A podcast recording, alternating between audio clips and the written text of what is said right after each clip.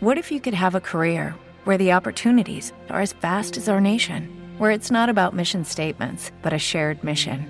At U.S. Customs and Border Protection, we go beyond to protect more than borders from ship to shore, air to ground, cities to local communities. CBP agents and officers are keeping people safe.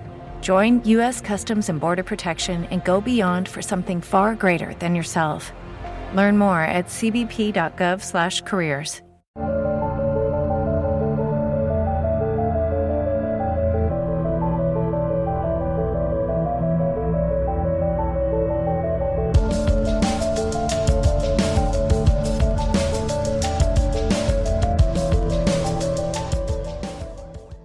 Foodie Love di Isabelle Couchet, 8 episodi su Rai Play.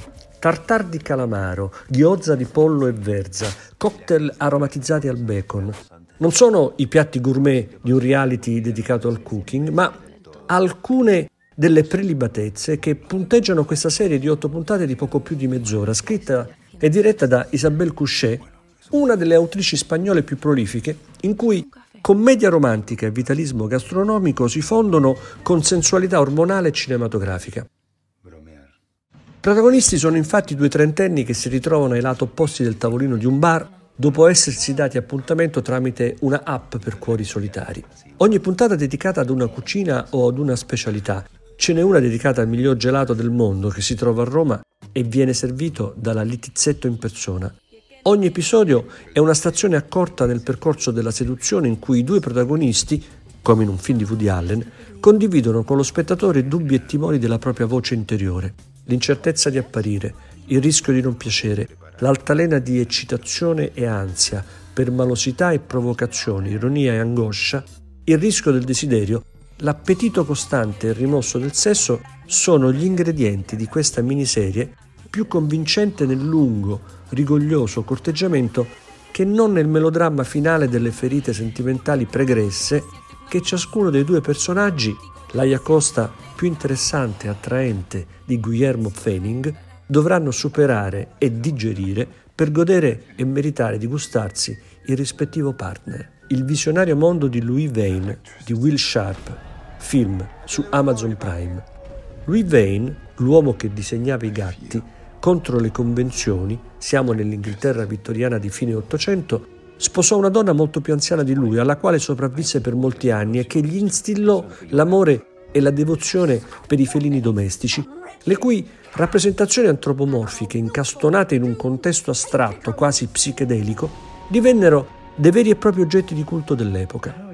Benedict Cumberbatch, nei panni del protagonista dalla vita elettrica, l'epilessia lo colpisce attraverso qualcosa come delle scariche, al registro della follia coniuga convincentemente un tono di dolcezza e ingenuità del quale si può rimanere ammaliati.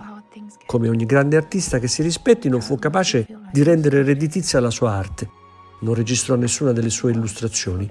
Delle sue opere, Herbert G. Wells disse i gatti inglesi che non prendono esempio e non vivono come quelli di Louis Vane si vergognano di se stessi.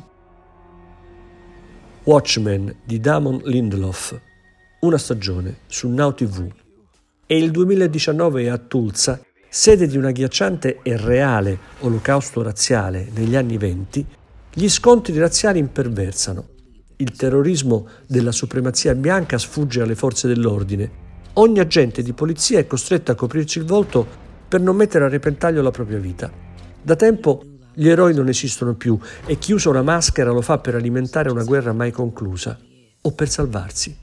Regina King, detective sotto copertura, è la protagonista che guida lo spettatore attraverso un sequel completamente differente dal primo esperimento cinematografico dedicato ai fumetti di Watchmen, considerati la graphic novel di maggiore importanza e valore degli ultimi decenni, tanto da essere inserita in una classifica di The Guardian tra i più grandi capolavori della letteratura. Il contesto distopico della serie, in questo caso, si adatta con perturbante disinvoltura alla realtà politica degli ultimi anni. Dalle pagine di Alan Moore, creatore del fumetto, alla regia di Damon Lindelof, tra gli autori di Lost e The Leftovers, Watchmen riscrive la storia attraverso ciò che rimane degli eroi mascherati inserendosi narrativamente circa 30 anni dopo le vicende della graphic novel originale, la miniserie ritrova vecchi personaggi e ne inserisce di nuovi. Ogni puntata vive del proprio ritmo e va a comporre un mosaico di nuovi episodi in cui il tempo è materia pulsante che crea un ponte tra passato e presente.